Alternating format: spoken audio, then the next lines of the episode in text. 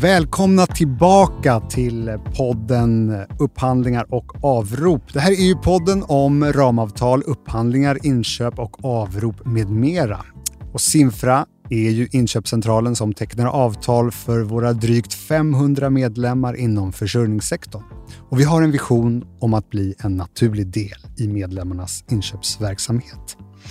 Idag så ska vi fördjupa oss i två ramavtalsområden, nämligen elmaterial och VA-material. Och jag hälsar Sofia Rörström tillbaka. Hej. Hej. Tack. Varsågod. Och, och eh, Nathalie Suarez. Ja, tack. Då tycker jag att vi eh, sätter igång. Det gör vi.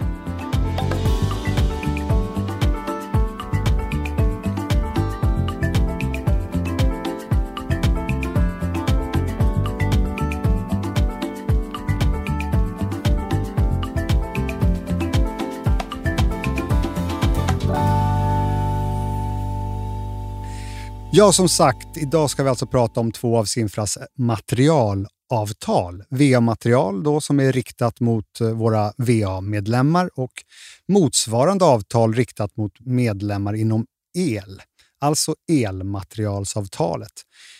Eh, Sofia och Nathalie, kan ni berätta lite kort om dem? Ja, men om vi börjar då med eh, det som vi kallade för elmaterialsavtalet här i början så har det faktiskt ett lite längre namn. Eh, det är el, belysning och fibermaterial eh, mm. inklusive kundlager. Och det är ju egentligen produkter inom de här olika områdena som ramavtalet då innehåller. Tar man dem lite var för sig mm. så innehåller elmaterialsavtalet exempelvis då kablar, installationsmaterial och stolpar.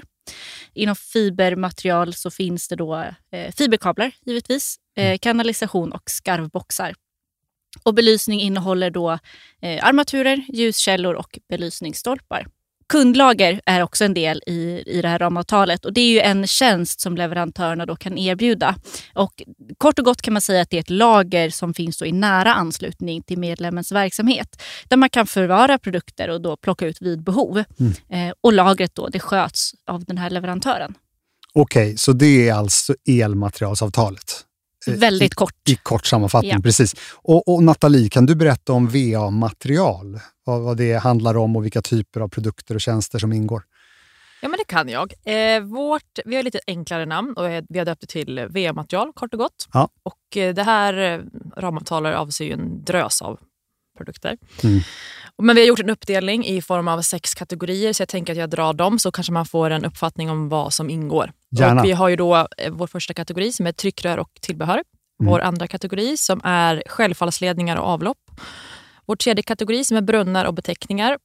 Och vår fjärde kategori som är armatur och ventiler. Sen har vi även en femte som är vägtrummor och dränering och vår sista som är tankar, avskiljare och enskilt avlopp. Och utöver de här produkterna så ingår också ett kundlager. Men eh, i vårt avtal så kallar vi för konsignationslager. Eh, vi har även teknisk support och service och fältsupport. Vilket också är en form av teknisk support men ute på arbetsplats hos någon av våra medlemmar. Ni har ju berättat här då om en massa olika produkter som jag ska erkänna att jag inte riktigt eh, har nu i huvudet än. Men hur har ni kommit fram till att det är de, just de här produkterna som ska ingå? Inför de här upphandlingarna eh, så vill vi ta reda på vad är våra medlemmar faktiskt vill att vi ska upphandla. Vilka produkter nyttjas mest? Eh, så vi har tagit hjälp av både leverantörer och medlemmar eh, för att få fram en, en slags produktportfölj som är de mest frekvent använda produkterna. Och Det har vi då lagt i någonting som vi har kallat för varukorgar och det är mm. det som vi har utvärderat. Och de vi har förhandlat. Så de, det var de vi främst vill ha bra priser på. För att det är de, I och med att det är de mest frekvent köpta produkterna så är det de vi har förhandlat hårdast. Men varukorgar, vad är det? Alltså, kan du berätta mer om varukorgarna? Ja, men absolut. Varukorgarna i upphandlingarna, det är ju, kort och gott så är det ju faktiskt det som vi förhandlar det finns ju en mängd produkter både inom VA-material och elmaterial som vi inte har förhandlat. Så det vi har tittat på är att vi har plockat fram de, de produkter som vi ser att våra medlemmar köper mest. Ah. Och så ser vi till att förhandla dem lite extra. För att det är där vi ser att det är det som gör skillnad. Om, mm. om det är en sällanköpsprodukt, då spelar det kanske inte så stor roll om vi har tryckt ner priset på den. Men när det handlar om kabel. När det handlar om kab kabel så blir det lätt många meter. Ja. Och får vi ner då priset per meter så gör ju det mycket större skillnad. Och Sen kan vi också berätta att det som är så fördelaktigt med de här typerna av eh, materialavtal det är att du faktiskt jämför äpplen med äpplen. Och Det är ju för att det är ju standardiserade produkter med ett visst RSK eller E-nummer. Mm. Och de, det här RSK-numret exempelvis det står för rörbranschens standardkatalog eh, som är en, en webbaserad liksom, art, ett Katalog. Artikel, en katalog. Ja. Mm. Medan E-nummer är ett artikelregister för Sveriges elgrossister som de administrerar. Så att det är RSK för VA och E-nummer är för elmaterialet. Då. Förstår. Det som är skillnaden är ju att, att det är utvärderat på samma typ av produkt. Mm. Det kan ju i många andra avtal också vara samma typ av produkt men det är mycket större skillnader. Här är det ju verkligen samma kabelsort som man jämför mot varandra. Ja. Exempelvis när vi upphandlar sig vattenmätare, ett bra, alltid eh, någonting vi jämför med. Men Ja. då, då kanske vi efterfrågar en sån här typ av mätare med den här typen av funktionen med det här systemet, ditten och datten. Mm. Och då får ju leverantörerna möjlighet att lämna eller offerera sin eh, mätare. Och de kan ju vara helt olika. Det är kanske är en helt annan teknik för en och sen är det för den andra är det en mer enkel fast den ändå har det här mest basic. Då. Och då blir det ju, det är ju, du jämför ju typ samma funktioner förhållandevis men du kanske inte jämför, de är inte helt och hållet jämförbara för den Nej. kanske kostar 3000 och har också andra funktioner som Ja, det är lite så vi jobbar och det är lite det som gör att det här materialavtalet är ju väldigt eh, det är ju väldigt enkelt generellt sett att konkurrensutsätta leverantörerna både under upphandling men också under avrop för att det är de, de säljer i stort sett samma typer av produkter. Det är, ju, det är svår, mycket svårare för andra avtal, typ, men en pump och en pump men det kan vara helt olika. Även om det är en cirkulationspump eller en dräneringspump så finns det olika finesser så att säga. Ja. Men Här är det ju verkligen, ja, du vill ha en, ett, ett PE-rör som är så här, den här dimensionen och så här långt. Ja, men då är det det som är. Liksom. Ja, men jag fattar. Mm. Okej, vi, vi kommer till den här klassiska frågan då hur en medlem eh, använder den här typen av avtal då på bästa möjliga sätt. I, I de här fallen när det rör sig om rena materialavtal så brukar vi kunna säga att en villkorsjämförelse är ganska smidig att tillämpa. För här kan man ju direkt då jämföra samma produkt mot varann. Eh, Så om man är ute efter att göra det enkelt för sig och då vill tillämpa pris som eh, utvärderingskriterie så kan man helt enkelt då filtrera fram då det RSK eller E-numret man är ute efter och så avropar man från den leverantören som har det billigaste priset för just den produkten. Men, men om man vill ha mm, fler produkter eller mer än en produkt? Mm. Eh, Vi har en hel del som vi kallar för sammanställningsfiler och som vi hela tiden jobbar med att utveckla. Men där finns det då så att man kan filtrera fram de produkterna man är ute efter och så ska man då kunna se eh, leverantör för leverantör helt enkelt och sammanställa det. Eh, För att man helt enkelt ska kunna se den eh, totala summan lite lättare. Och de här produkterna då som man har sållat fram, det är det man avropar vid det tillfället. Mm. Det är viktigt att tänka på, som vi då pratade om i avsnittet om just avropssätten, att ska man avropa samma produkter igen, ja, men då kan det räcka med den här första villkorsjämförelsen som man har gjort. Men man måste ju också hela tiden hålla koll på priserna kan ha uppdaterats eller så kanske man behöver lägga till eller dra ifrån produkter och då behöver man ju göra en ny villkorsjämförelse. Men om, om eh, det är andra saker än pris som är eh, viktiga. Jag kommer just nu inte på rak arm på några exempel. Jo, men leveranstid till exempel. Eller Mm. något. Eh, och då går det ju bra att tillämpa något av de andra eh, kriterierna som har legat till grund vid eh, utvärdering av ramavtalet. Eh, och de här presenteras också då i medlemsportalen eh, i samband med den här sammanställningsfilen så att man som medlem helt enkelt ska kunna se vilken leverantör har fått bäst poäng i kriteriet leveranstid i det här exemplet. Okej. Vi har ju pratat om förnyad konkurrensutsättning också som ett avropssätt. Och är det ett tillvägagångssätt som, man kan, som kan passa den här typen av ramavtal också? Ja, men det skulle vi nog säga.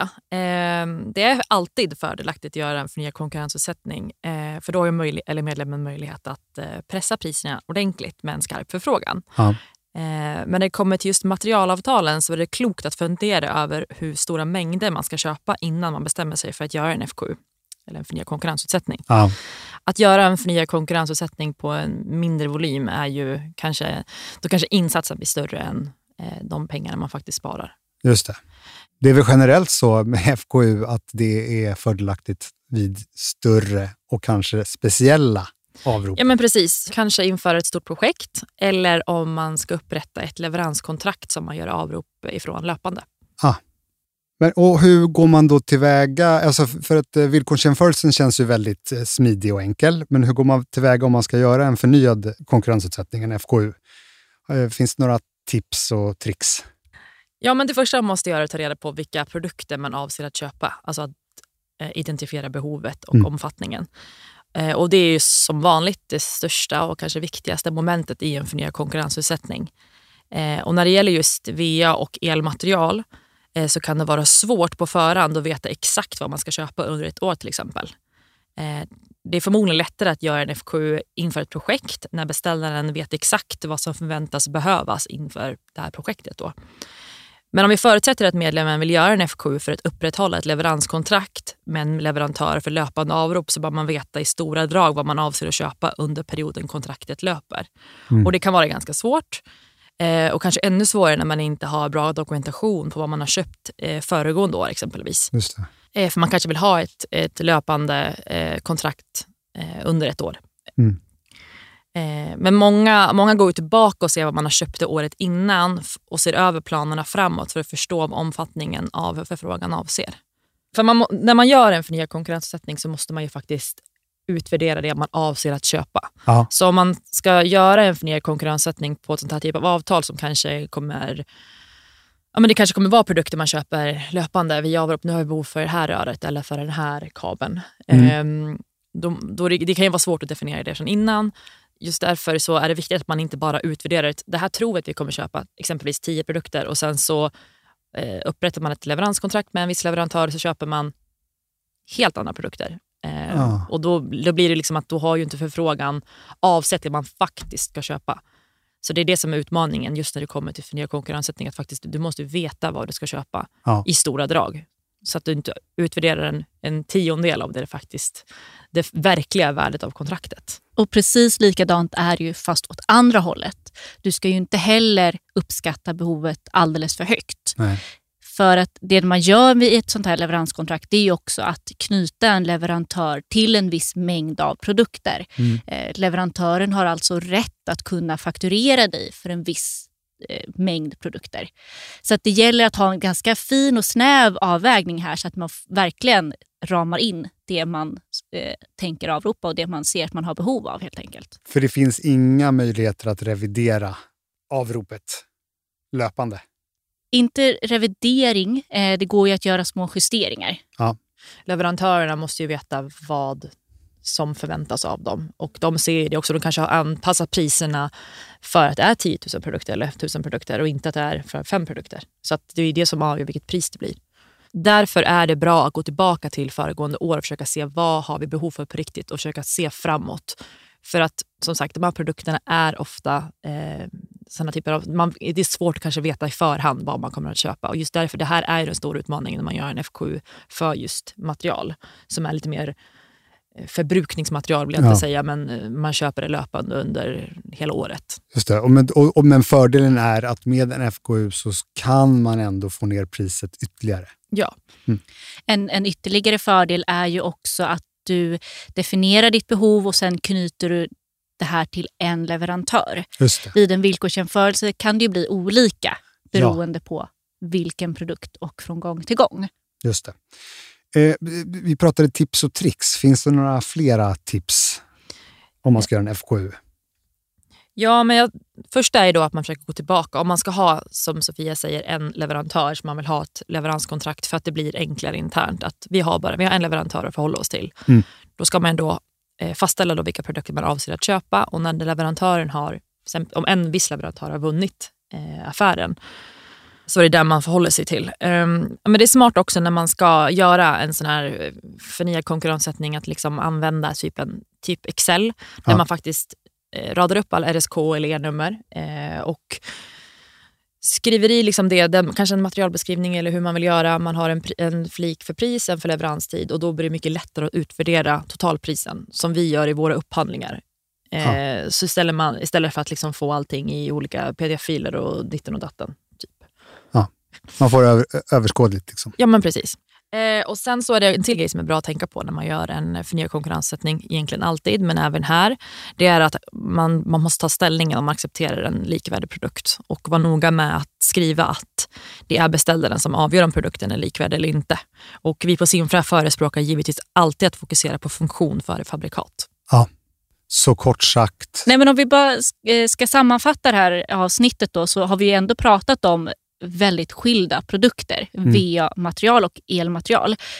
Men de här två avtalen i sig är ju ganska lika och man kan ju hitta gemensamma nämnare i hur man kan hantera avrop. Ja. Eh, det går att göra eh, ganska enkelt men det går också att göra det lite mer komplext vid behov. Ja. Eh, och slutligen så vill jag också bara säga att det här är ju två stycken ramavtalsområden som är extremt breda. Det täcker ett stort produkt sortiment. Mm. Eh, så att det fyller ju väldigt mycket av våra medlemmars behov inom ja. de här områdena. Spännande. Vi har alltså pratat om elmaterial, kortfattat då, det heter egentligen lite längre. Det får ni spola tillbaka till början för att höra. Och VA-material. Och jag tackar Nathalie och Sofia så mycket för idag. Tack så jättemycket. Eh, missa oss inte nästa gång. Hej då! Hej då!